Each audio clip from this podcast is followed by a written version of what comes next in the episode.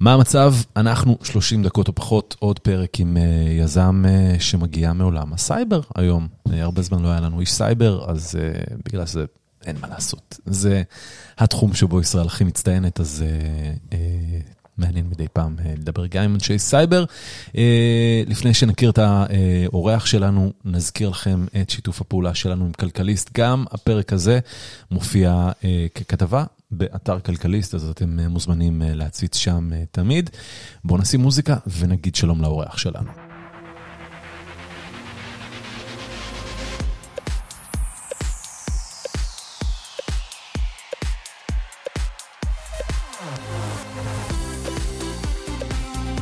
אז שלום לג'ונתן רויזין. שלום, שלום. מה המצב? מעולה, מעולה, כיף להיות פה. כיף שאתה פה. מנכ"ל ומייסדי Flow Security. נכון מאוד. Flow, למה? אה, טוב, אנחנו חברה בתחום ה data security, האמת שזה מאוד קשור למוצר עצמו, כן. אה, כי מה שאנחנו עושים, אנחנו מגינים על אה, נתונים, על דאטה רגיש של לקוחות, והאמת זה קצת קשור לייחודיות שלנו, בזה שאנחנו לא רק סורקים מסדי נתונים, אלא גם מסתכלים על ה data flow, על הדאטה כן. בתזוזה שלו, בגלל זה השם. ממש רגע לפני שככה התחלנו את ההקלטה, אמרת לי שיש לך יחסי אהבה-שנאה עם סייבר. מה זאת אומרת? כן, בעיקר אהבה, טוב, צריך להגיד, אוקיי. אבל, אה, אבל כן, אני, בוא נגיד, הסיפור הרגיל והמשעמם של כל אה, יזם בתחום ה security, התחלתי ב-8200, התעסקתי בסייבר, אני מתעסק כבר אה, קרוב ל-20 שנה. אוקיי. איך הגעת להיות ב-8200 ולא ספורטאי מצטיין משחק כדורסל לפי הגובה שלך? כן, זה לא רואים שאני מעל שתי מטר. אתה האמת מעל ש- שתי מטר. אני מעל וואו. שתי מטר, כן, כן. ונו מה, אז אני- איך, איך אתה... תראה, אני, כשאני הייתי חייל, הייתי בגלי צה"ל, והיינו פעם בעושים אבט"שים, עשיתי איזה אבט"ש איפשהו באבטחת יישובים. והגיע ספורטאי מצטיין, בחור אפילו יותר גבוה ממך, קשה להאמין. כן, והוא אומר לי, תשמע, היה לי פעם אה, מאמן כשרק התחלתי לשחק, והוא אמר, אה, תשמע, אה, אפשר לאמן גבוה להיות שחקן כדורסל, אי אפשר לאמן שחקן כדורסל להיות גבוה. נכון. אז מה? לא שיחקת? שיחקתי כדורסל, האמת שעשיתי דווקא טייקוונדו בתור ספורט יותר רציני. מה אתה מכיר- אומר? כן, כן. אה, ויש יתרון לגובה? יש יתרון מאוד גדול לגובה, מה, בגלל בעיטות לראש? בדיוק ככה. אף אחד לא מגיע לראש שלי ואני מגיע לראש של כולם. אוקיי. אה, וזה גם ספורט אולימפי, גם נכון. נהיה אולימפי, אז הייתי אפילו ב... כזה בנבחרת ישראל, והתאמנתי לאולימפיאד בייג'ין ב-2008. מה אתה אומר? אני הייתי. שליח ערוץ 10 באולימפיאדת בייג'ין. זה אחד ה highlight. של החיים שלי. זהו, אז האמת שאז היה לי כזה שני מסלולים במקביל, גם בתור ספורטאי וגם אה, הייתי ילד חנון, עשיתי כזה תואר אה, במדעי המחשב במקביל לתיכון. אה, ואז היה לי רגע כזה שאני צריך להחליט אם אני הולך באמת כן. לציר של הטכנולוגיה או לציר של הספורט ולאולימפיאדה, וכנראה שבחרתי לא נכון, אז הנה, אני פה. אתה פה. אוקיי. אז אה, לא כדורסל, כן טייקוונדו, עכשיו הבנתי איך אה, אה, ככה הגעת בסוף ל-8200. בדיוק. כמה שנים היית בצבא? הייתי חמש שנים, הייתי קצין, ראש צוות, התעסקתי בסייבר אה, before it was cool, מה שנקרא, לפני שזה משהו שדיברו אוקיי. עליו הרבה. ואהבה שנאה למה?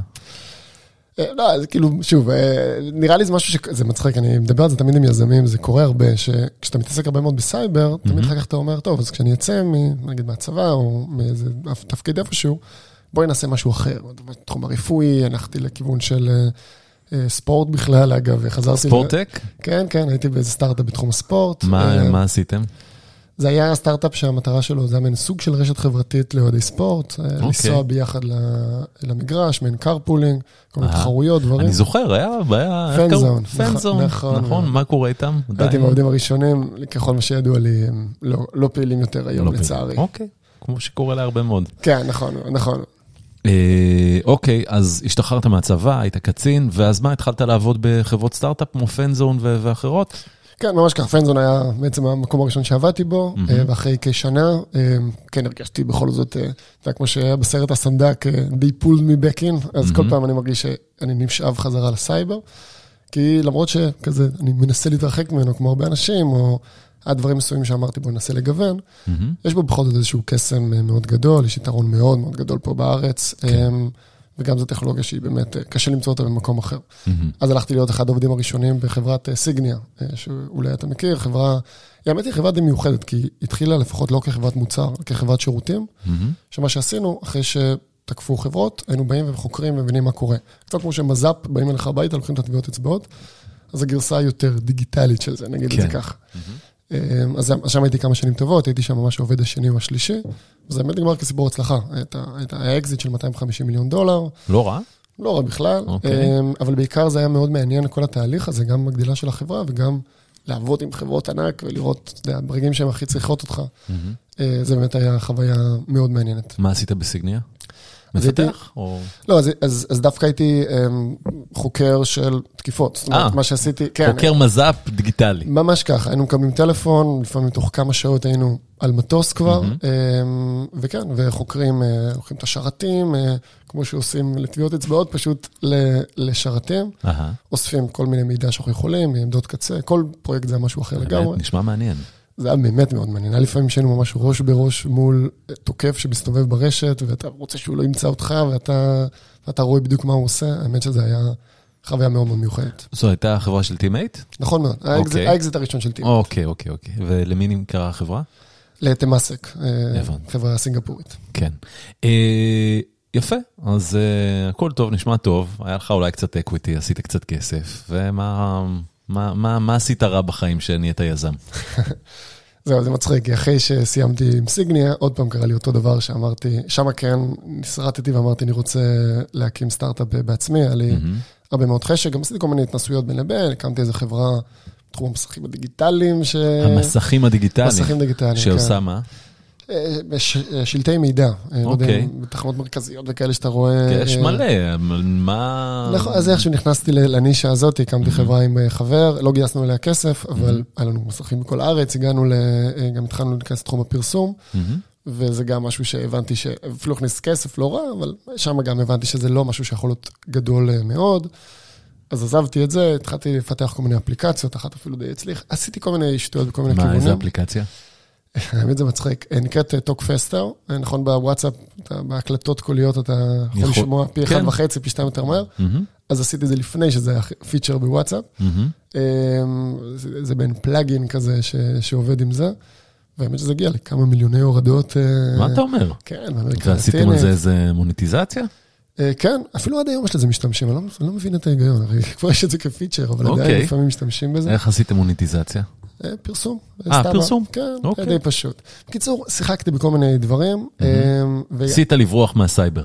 וניסיתי לברוח מהסייבר, וגם במקביל, במשך שנתיים וחצי, ניסיתי לחפש רעיונות ושותפים למוצר גדול יותר, משמעותי יותר. אה, אבל כן, בדיוק כמו שקרה לי, גם אחרי פנזון, נשאבתי חזרה לתחום הסייבר. למה, מה קרה שלקח לך כל כך הרבה זמן? שנתיים וחצי? וואו. דווקא בגלל שהיה לי כל מיני התנסויות קטנות בכל מיני אזורים אחרים, אני באתי במנטליות שלא להקים בכל מחיר. זאת אומרת, הייתי, רציתי להקים רק אם זה משהו שאני מבין שיש לו סיכוי להיות משהו גדול באמת, מהמם. ושהסיכוי ההצלחה הם גבוהים בהרבה מהממוצע, וגם עם שותפים נכונים, כן. שזה גם חלק די קשור. אז למרות שבאתי לזה בצורה מאוד אה, רצינית, אמרתי, אם אני לא מוצא את ה... אם זה לא ג'קפוט, אני פשוט לא יוצא לדרך. אה, אז כן, אז לא תכננתי, זה ייקח כל כך הרבה זמן, אבל אה, יצא בסוף ששנתיים וחצי חיפשתי רעיונות ושותפים. מה, dating כאילו עם שותפים?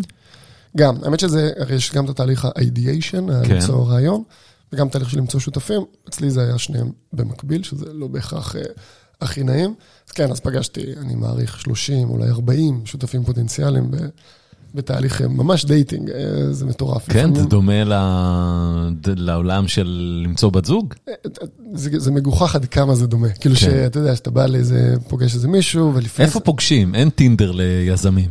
אז זה, קצת היתרון באמת של להיות במעגלים, ב-8200. בסוף בעיקר אתה אומר בכל מקום שאתה מחפש רעיונות ושותפים, ואנשים משדכים אותך, אה, וזה קורה, ואז כן, כמו שאתה אומר, זה באמת מאוד דומה לעולם ה dating, שאתה בא לאיזה, אני בא לפגישה, אני בא עם ציפיות נמוכות, פתאום זה הולך טוב, אני חוזר הביתה, אני אומר, אולי אשלח לו הודעה.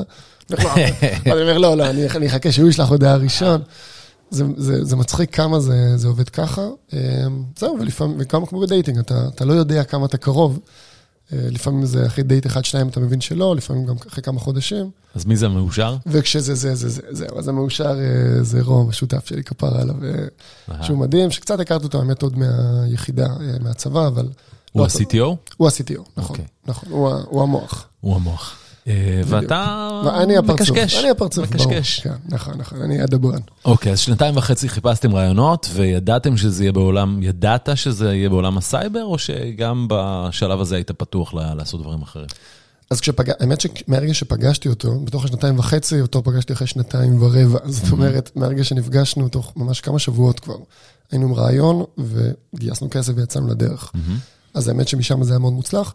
בחיפושים שלי, וגם אגב בחיפושים שלו, שהוא עשה במקביל אה, בלעדיי, שנינו, זה מצחיק, הלכנו לאזורים רחוקים מסייבר, רחוקים, אזורים שונים, אבל לאט לאט הבנו שכדי שהדבר הזה יצליח וכדי למצוא משהו, כדי לחזור לאזורים שבהם אנחנו מרגישים יותר בנוח, ויש לנו יתרון יחסי, גם לנו וגם פה, במדינת ישראל. תספר לי קצת על התהליך הזה של אידיאשן, כי גם אני לא מזמן עברתי תהליך כזה בסטארט-אפ החדש שלי. וואלה. כן. מדהים. אה, מה, מה, איך, אתה יודע, כי יש, יש לנו מאזינים שחושבים אולי להקים סטארט-אפ, מה אתה עשית אה, כדי למצוא את הרעיון הנכון? זה, חלק מהבעיה בזה, זה יש פה פרדוקס. כן. כי אין מתכון. מהמם, אם היה מתכון, וכולם היו עושים אותו, אז זה כבר לא היה יזמות וזה לא היה חדשני. אה, אז כאילו, אני בהתחלה דיברתי עם הרבה יזמים ברעיונות שאהבתי ושהייתי שמח אם היו לי אותם. ניסיתי להבין, מה, כאבים שאתה חשת, או בעיות שנתקלת אצל לקוחות בחברות שעבדת בהן? אפילו יותר מזה, היזמים שכבר גייסו כסף, אמרתי, איך היה התהליך שעשיתם? וזה תמיד היה נשמע לי כמו פוקס. תמיד כן. זה היה נשמע לי של, כן, אשתי אה, הייתה רופאה בניו יורק ושם ראתה אני כזה יופי, אין לי אישה רופאה בניו יורק, מה אני- מה אני יכול לקחת מזה? ואז הבנתי שבסוף השיטה הכי טובה זה פשוט, זה נשמע מצחיק, אבל פשוט לקחת רעיון גם אם הוא נשמע מאוד גרוע, ולהתחיל לעבוד עליו כאילו הוא הרעיון. כן. אה, ויש פה איזה תהליך שהוא, בא לי להגיד כמה הוא מלמד, וזה תכלס הוא מאוד מאוד מתסכל, שקצת אני מקביל אותו, זה כמו לשחק אה, סולמות ונחשים, רק שהכל נחשים, לקובייה מספר אחד. זאת אומרת, שאתה הולך, הולך, מתקדם, מתקדם, אתה מרגיש שאתה מגיע למשהו, ואז אתה פתאום מבין שמשהו מתפרק וחוזר חזרה אחורה, ואתה לא באמת חוזר לקובייה הראשונה, הרי בסוף אתה לומד מזה הרבה, אתה מתפתח, אתה, אתה, אתה נהיה הרבה יותר חכם באיך לעשות את זה, וכאן, ועד שבסוף יש פתאום, אתה מוצא איזה סולם, ופתאום הדברים מתחילים ללכת יותר טוב. אוקיי, ומה מצאתם? אז אה, האמת שזה היה באמת שילוב מאוד מעניין, כי אני באתי באמת מסיגניה, שבו ראיתי אצל הרבה מאוד אה, צוותי security בעולם, בעיקר של חברות גדולות, אמריקאיות, מה הבעיות שהולכות וחוזרות על עצמם, ושמאוד היה לי ברור ש data security זה הדבר הגדול. ורום, שהוא הגיע יותר מעולם של ארכיטקטורות, הוא אה, היה לו גם סטארט-אפ שהעביר חברות לסביבות יותר מורכבות, שגם נוצר, נוצרות כל מיני בעיות באזורי דאטה. אז למה הגענו? הגענו באמת לבעיה, אה, היא לא חדשה במיוחד, אבל יש לה גלגול חדש למעשה, והיום גם יש לא מעט חברות בישראל שעושות את זה, שהמטרה המרכזית זה לעזור לחברות גדולות, אה, הרבה, שאתם, אה, הרבה חברות שאתה מכיר, שאתה משתמש, שמשתמשות בדאטה שלך, לעזור להם להגן על הדאטה של הלקוחות שלהם, על המידע, פרטים אישיים, כרטיסי אשראי, מידע רפואי, כל דבר שלא היית רוצה שחברות כאלה יאבדו. אז היום זה הרבה יותר קשה מאי פעם, כן. לדעת איפה המידע נמצא ולחסום אותו, וזה אנחנו עושים בצורה אה, מאוד מתוחכמת. אה, אז אה, יש שותף, יש רעיון, מי השקיע? אז התחלנו לדבר עם כל מיני קרנות ישראליות, כמו שאמרתי, התהליך הזה היה על סטרואידים, הוא היה פשוט, ברגע שהתחלנו לדבר עד הרגע שהיה לנו term sheet ביד, עברו ממש, לא יודע, בין ארבעה לחמישה שבועות, זאת אומרת, זה היה מאוד מאוד מהיר. וגייסנו מקרן ישראלית בשם אמיתי, אה, קרן דווקא שהיא לא מתמחה בעולם הסייבר באופן ספציפי, אבל החיבור מאוד מאוד טוב עם, כן. עם אחד השותפים, עם מישהו שיושב לנו ב board, ואני בקשר עכשיו, שלוש שנים אחרי, אני יכול להגיד כמה הוא שותף מדהים, שזיהה את הפוטנציאל והחליט לזוז אה, מאוד מאוד מהר. אז כמה היה הצ'ק הראשון? הצ'ק הראשון היה של 5 מיליון דולר.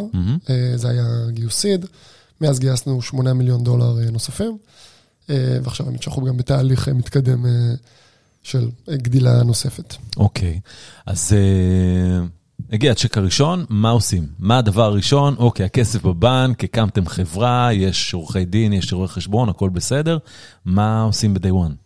לא, זה מצחיק, אתה, כי אחרי שנתיים וחצי של חיפוש רעיונות ושותפים, אתה אומר, או, הנה, הצלחתי, זה הסוף. אתה אומר, רגע, בעצם זה ההתחלה. נכון. זה ממש ההתחלה. זה ממש ממש רק שם מתחילים. כן, זה מיילסטון מאוד מאוד משמעותי, שיש הרבה מאוד שמנסים ולא מגיעים אליו, אבל זה רק ההתחלה.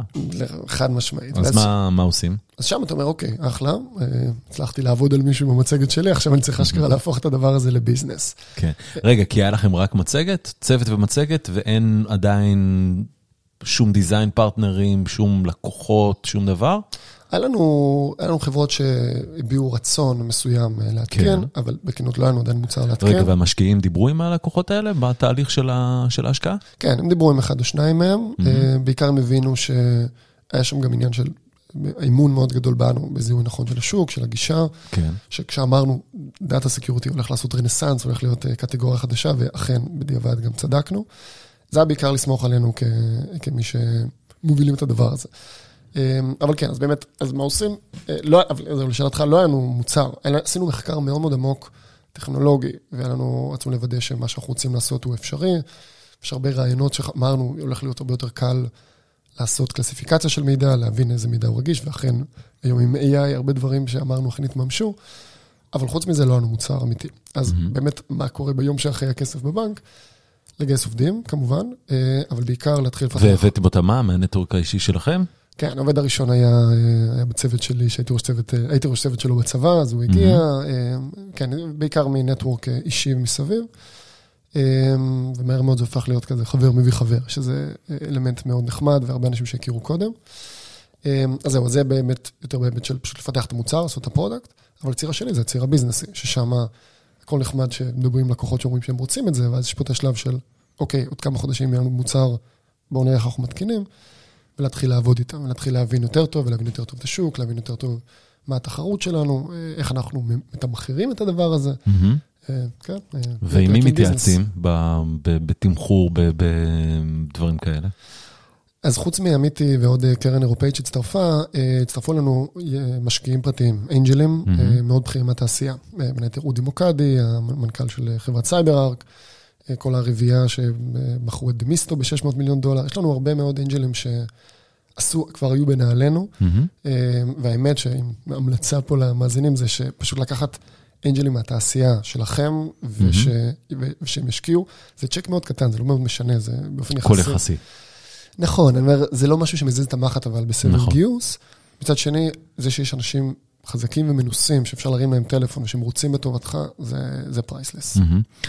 תגיד, איך זה לגייס עכשיו כסף? 2024, מלחמה, שנה מאוד מאתגרת בישראל. באופן כללי, אני... מקרו-כלכלה בכלל בעולם. אני, אני חייב להגיד שאני די מנחוס בשלוש שנים האלה, כאילו של, בסדר, גייסתי בקורונה, זה, זה אשמתי, אפשר להגיד, אבל אה, אחר כך גם המשבר המקרו-כלכלי, ו, אה, וכל הבלגן שהיה פה ברחובות, ואחר כך גם עכשיו המלחמה. פשוט אף פעם זה לא זמן באמת באמת באמת טוב, צריך להגיד את זה. חוץ מאשר ב-2021, כשכולם היו ככה בעננים. אז גם לא, כי עכשיו תראה את האנשים שהיו בעננים וגייסו בסכומים מאוד אה, גדולים ובאבלואציות מאוד גדולות, כן. זה בדיוק החברות שאתה רואה היום שמפטרות הרבה פעמים. זה, אני טוען שבסטארט-אפ אין שום דבר קל. אה, כשקל לגייס כסף, אז קשה לגייס אנשים ואין משרדים. זה נכון. ואם גייסת הרבה, אז אתה, אז יהיה לך קשה לגייס אחר כך. זה תמיד, תמיד, תמיד קשה, זה חלק מהמשחק. אה, ולגבי עכשיו ספציפית, אני אגיד את האמירה קצת קלישאתית, אבל לדעתי נכונה, שחברות טובות תמיד מצליחות לגייס. זאת. אומרת, יש אולי הבדל בוולואציה, אבל סך הכל, אם אתה מביא ביזנס טוב, אתה באמת מייצר הכנסות, אם אתה מביא משהו שהוא באמת מעניין, אתה תגייס כסף. ואני כן חושב שבאופן כללי גם יש התעוררות עכשיו בשוק, במיוחד ב-early stage, אני רואה יותר אפטייט, אני רואה יותר משקיעים שמתעניינים, אני שומע על הרבה מאוד גיוסים שעדיין לא התפרסמו, שנשמע עליהם בחודשים הקרובים. גם משקיעים ישראלים, או חברות ישראליות שמגייסות בחו"ל? כן, כן, כן, גם משקיעים ישראלים. אה, היה, בוא נגיד, 2023 הייתה שנה של יותר ישיבה לגדר. לקראת סוף השנה התחלנו לראות התעוררות, וב-2024, אני אומר, stay tuned, עוד כמה חודשים, כן? תתחיל לראות הרבה מאוד חברות. תשחרר מידע, מה, אם אתה פה כבר, תספר משהו שאתה יודע. כן, ב-8200 לימדו אותנו לשתוק. הבנתי. כן. אה, תספר קצת על הביזנס, אז יש לכם מוצר שמגן על דאטה, מה... עם איזה סוג לקוחות, מה, איפה אתם עומדים מבחינת סטטוס, כמה, כמה אתם מכניסים היום? כן, אז אה, לא נראה לי שאי פעם שאלת יזם איך הולך לו והוא לא אמר שהולך לו מצוין, נכון? זה חלק מהמשחק. כן. סתם, אבל האמת שאנחנו באמת בתקופה שהולך מאוד מאוד טוב. אז על המוצר, אני לא אכנס יותר מדי למוצר עצמו, כי יש גם לא מעט חברות שעושות את זה. באמת אני אגיד אבל שייחודיות שלנו, זה, מזה התחלנו, מה flow, זה העובדה שאנחנו לא רק סורקים דאטאבייסים, אלא רצים אה, ב runtime, רצים בזמן אמת. והדבר הזה מאפשר לנו להגן על דליפות בצורה פרואקטיבית. זאת אומרת, לא רק לזהות סיכונים או לתת ויטמין C, mm-hmm. אלא ממש אה, למנוע את ה... להיות חוסם עורקים, לא יודע איך למה להקביל את זה. זאת אומרת, ממש לעצור את, ה, את הדבר הזה כשהוא קורה, אה, וזה שם אותו במקום מאוד מיוחד. אז, אז מבחינה ביזנסית, הולך לנו טוב, יש לנו מספר דו-ספרתי של לקוחות, מעל מיליון דולר בהכנסות, אה, ובעיקר חברות מאוד גדולות, חברות אמריקאיות, Staples למשל, הרשת... כן. אלה מה Staples Center? אלה מה Staples Center, בדיוק. מה הם, חנות מכשירי כתיבה? מה הסיפור שלהם? כן, כזה Office Depot, לדעתי הם הבעלים של Office Depot. אה, אוקיי. הם Office Depot האמריקאי. אז הם, יש להם רשת ענקית, ויש להם הרבה מאוד מידע מאוד רגיש, גם של פרטי תשלום וגם של הרבה לקוחות. אז אלה דוגמה אחת, יש לנו הרבה חברות רפואיות. אז זהו, אז אם לא... שם זה בכלל רגיש. שם בכלל זה רגיש מאוד, והתעדוף שלהם של הגנה על מידע זה מספר אחד, אז יש להם גם הרבה תקציבים, mm-hmm. גם חברות פיננסיות, זה סוג החברות שאנחנו מכוונים אליהן. בעיקר שוק אמריקאי, יש לנו גם כמה לקוחות ישראלים, כמו JFrog, ויש עוד כמה וכמה חברות ישראליות שהן לקוחות מאוד, מאוד איכותיים, ואנחנו בעיקר מכוונים לשוק האמריקאי. למה? שם הכסף הגדול. כן. וגם כי הצורך במוצר כמו שלנו, זה כמה שהסביבה יותר מורכבת, יותר קשה להגן על מידע. וזה קורה החל, בא בקורלציה עם גודל של חברה. ובארץ יש כמה חברות גדולות, אבל הממוצע בארצות הברית כמובן הוא גדול יותר, ויותר נכון ללכת לשוק הזה. לא, אני לא שואל למה, בישראל זה לא שוק מעניין, זה שוק... קטן, בינוני נניח, במושגים אירופאים, עשרה מיליון תושבים עוד מעט. למה לא מערב אירופה? למה לא אסיה? בגלל השפה, התרבות, מה... גם, אבל דווקא, האמת שזה משהו דווקא שהוא לא ייחודי רק לדאטה סקיורטי, אלא כמעט לכל Enterprise Sales מכוונים לארה"ב. אני חושב שהסיבה המרכזית זה הומוגניות. זאת אומרת, אם אתה מרים מערך מכירות, גם אתה אומר מערב אירופה, כאילו זה יחידה אחת, אבל...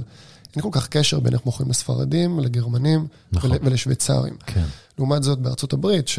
כי ארצות הברית הם בערך בגודל של אירופה, יש הומוגניות יחסית גבוהה, יש הבדלים תרבותיים מאוד קטנים, mm-hmm. אז אם אתה מקים את המערך go to market שלך, את המכירות ואת ה marketing בצורה איכותית, אתה פשוט תיקח לשם את כל השוק. איפה המערך הזה יושב? בחוף המערבי או המזרחי? אצלנו? כן. אז האמת שזה די מטורף. כל מה שאני מספר לך פה עשינו בלי אנשי מכירות עד כה. Uh-huh. את כל המכירות עשינו מישראל, אני מוביל uh-huh. את המכירות. אבל האמת שבדיוק עכשיו אנחנו בתקופה שאנחנו מגייסים בצורה מאוד מאוד רצינית אנשי מכירות, בעיקר בחוף המזרחי. אוקיי. Okay. מהסיבה הפשוטה ש... יותר נוח. יותר נוח, הפרשי שעות זה פשוט... השלוש שעות הבדל האלה בין ניו יורק לסן פרנסיסקו זה דרמה, דרמה גדולה. ברור, אתה לא יכול, בסן פרנסיסקו הם מתעוררים רק פה ב-7-8 בערב, זה מאוד קשה לעבוד. אוקיי. וגם הטיסות לניו יורק קצת יותר נעימות מאשר הטיסות... ובינתיים יש רק טיסות ישירות לניו יורק, הקו לסן פרנסיסקו עדיין לא חזר. נכון, נקודה כואבת, כן. ואתה מוצא את עצמך הרבה על הקו, או שאתה, בגלל שהצלחתם לבנות משהו שהמכירות בזום, אז אתה בעיקר פה? אני, אני טס הרבה. אפשר לעשות כל המכירות בזום, לא, אני כן. לא חייב לטוס. Mm-hmm. ועכשיו, אני אפילו לא מדבר עכשיו מאז המלחמה, כמובן שהרבה דברים השתנו, אבל, אבל אני טס הרבה ואני אני, אני מאוד מאמין ב face to face. כן. ואני חושב שדבר, אתה יכול להראות את המוצר, אתה יכול להתקין את המוצר, אתה יכול לגבות, ויש לקוחות שבחיים לא פגשתי. אבל יש ערך מאוד מאוד גדול ללטוס, לעשות ארוחת ערב, לפגוש את הבן אדם, להבין. פשוט הוא מתעניין גם יותר במסע היזמי, ב ideation, mm-hmm. בדברים. הקרבה הזאת זה משהו ש... יודע, כל אחד והסגנון שלו, אבל אני, אני מאוד מאמין בקשר האישי הזה. ובארוחות האלה בטח שואלים אותך על כדורסל, ואז אתה מספר טייקוונדו ו... בדיוק, אתה מבין, כאילו, בזום אין את הבדיחות על הגובה. כן. זה תמיד קורה לי שאני טס, ואז אנשים רואים אותי ואומרים לי, וואי, אתה ממש גבוה, למה לא אמרת? כן. כזה, כן, זה קצת... מה יש להגיד? בדיוק, איך זה בדיוק יכול לעלות, אז, אז כן. אוקיי. ב, אני מניח שיש המון תחרות ויש המון המון רעש ב cyber security. בגלל זה אני בתור מי שהוא אאוטסיידר לתחום הזה, לא מבין איך קמות כל כך הרבה חברות שבאמת למי שנמצא בחוץ, נשמעות אותו דבר. אז איך עולים מעל סף הרעש הזה? וואי, זה כל כך מצחיק. זה, זה אגב, כמו שדיברנו קצת יחסי אהבה שנאה, זה דבר שמחרפן אותי בסייבר. Mm-hmm. כמו שאתה אומר, גם הכל נשמע אותו דבר, גם הכל מאוד קרוב, מאוד צפוף. כן. אתה, אתה מדבר עם יזמים ואומר לך, כן, יש לי רעיון להרים פלטפורמה, נכון? זה תמיד פלטפורמה, לאיזה משהו שנשמע לך כל כך נישתי וקטן. אתה אומר, זה לא חלק ממשהו mm-hmm. אחר שאני מכיר, לא, לא, זה לא קשור, זה פלטפורמות שונות. נכון, זה באמת בעיה מאוד גדולה. וגם, אתה יודע, אתה מוכר, אני מניח, לסיסו, לסמנכ"ל אבטחת המידע באיזה ארגון, והבן אדם מופגז ומופצץ, כאילו... מה? מקבל מאות מאות מיילים ביום. אתה צודק לגמרי. זה בדיוק האתגר, כאילו, אני אגיד רגע את הצד השני של זה, יש הרבה בעיות שבאמת לא פתורות. זאת אומרת, יש סיבה שכל כך הרבה כסף זורם לזה, זה מאוד מצליח, גם בישראל יש לנו יתרון יחסי פה, כן. כמובן עם הרקע הצבאי והאקוסיסטם, אבל יש פה את הצד השני. אז באמת, כמו שאתה אומר, האתגר הכי גדול, גם שלנו, ואני חושב של כל חברת סייבר, זה לעבור דרך הרעש, to cut through the noise, כן? זאת אומרת, לגרום, להבין, גם לזהות בצורה נכונה מה, שזה שוק שהוא אמיתי, ולא שוק שהולך להיאכל על ידי שווקים מסביב.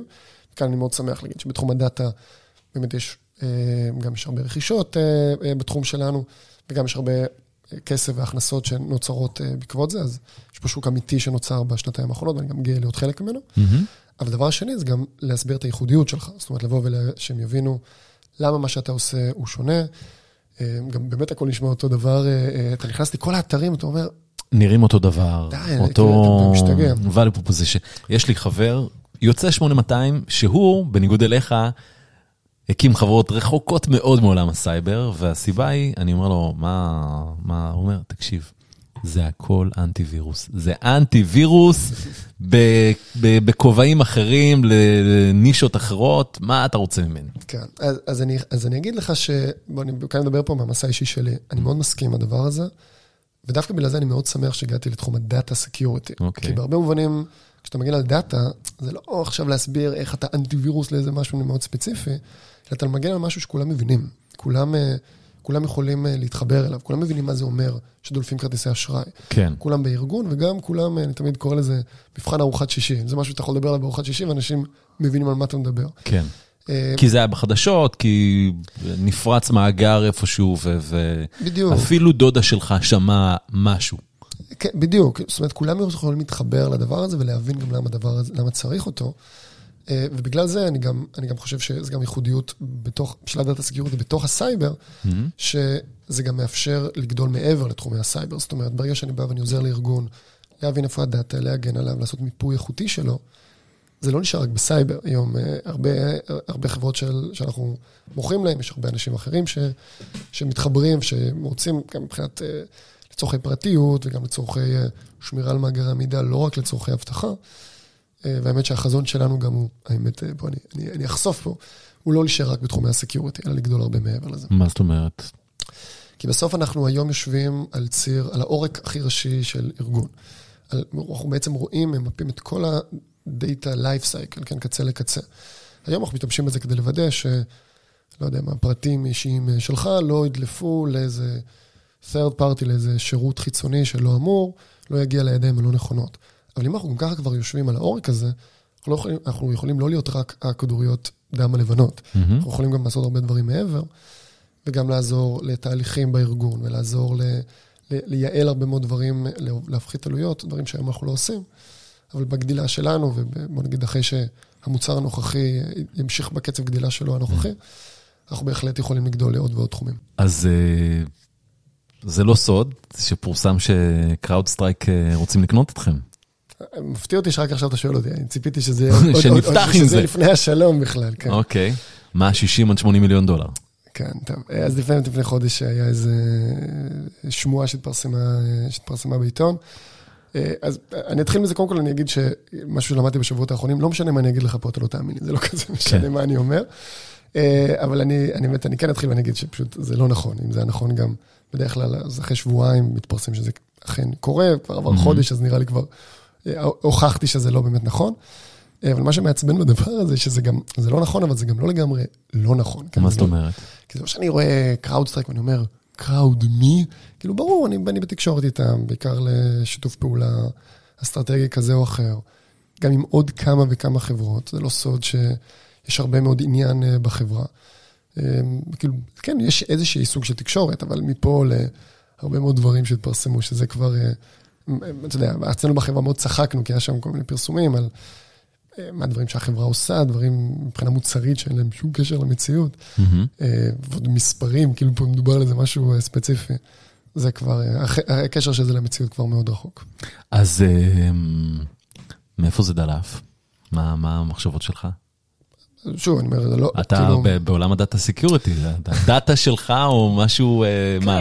אז אני אומר, זה שיש תקשורת כל הזמן עם הרבה חברות, זה משהו אין מה לעשות, בתעשייה יש הרבה שמועות, אני, אני תמיד שומע שחברות מדברות עם חברות אחרות.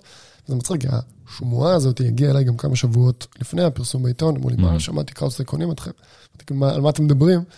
אז כנראה זה גם אותה שמועה, התגלגלה גם בין כתבים, מישהו חשב שיש פה סקופ, אז פרסם, אבל שוב, הקשר בין זה למציאות מקרי בהחלט. אז מה אנחנו מאחלים לך ל-2024? CrowdStrike לא ב-60 עד 80, אז ל-200? מה... מצחיק. לא יודע אם זה ספציפי. אני, הדבר שלי הכי חשוב זה להמשיך בקצב שאנחנו גדלים עכשיו, מבחינה עסקית, מבחינת DNA של החברה, שאני, עובדים שפשוט כיף לי לבוא כל יום בבוקר, ואני חושב שכל עוד זה ימשיך, בין אם זה יהיה רכישה ב-2024, ובין אם זה יהיה המשך גדילה באותו קצב, אני אהיה מאוד מאוד מאוד מבסוט. אוקיי, ג'ונתן רויזין, תודה רבה, ועד כאן 30 דקות או פחות, אנחנו זמינים בספוטיפיי, בכלכליסט, בכל מקום שאתם מאזינים בו לפודקאסטים, אהבתם את הפרק הזה. הזכרנו את Sygnia, חברה שבה עבדת והיא חברה של Team8, אז תאזינו לפרק עם שרית פירון, שהיא שותפה ב Team8, פחות ממקום של ה... סייבר, יותר בפינטק, אבל באמת אחד הפרקים המואזנים בתולדות הפודקאסט. וזהו, אנחנו נהיה כאן עם עוד פרק גם בשבוע הבא. עד כאן, ביי ביי.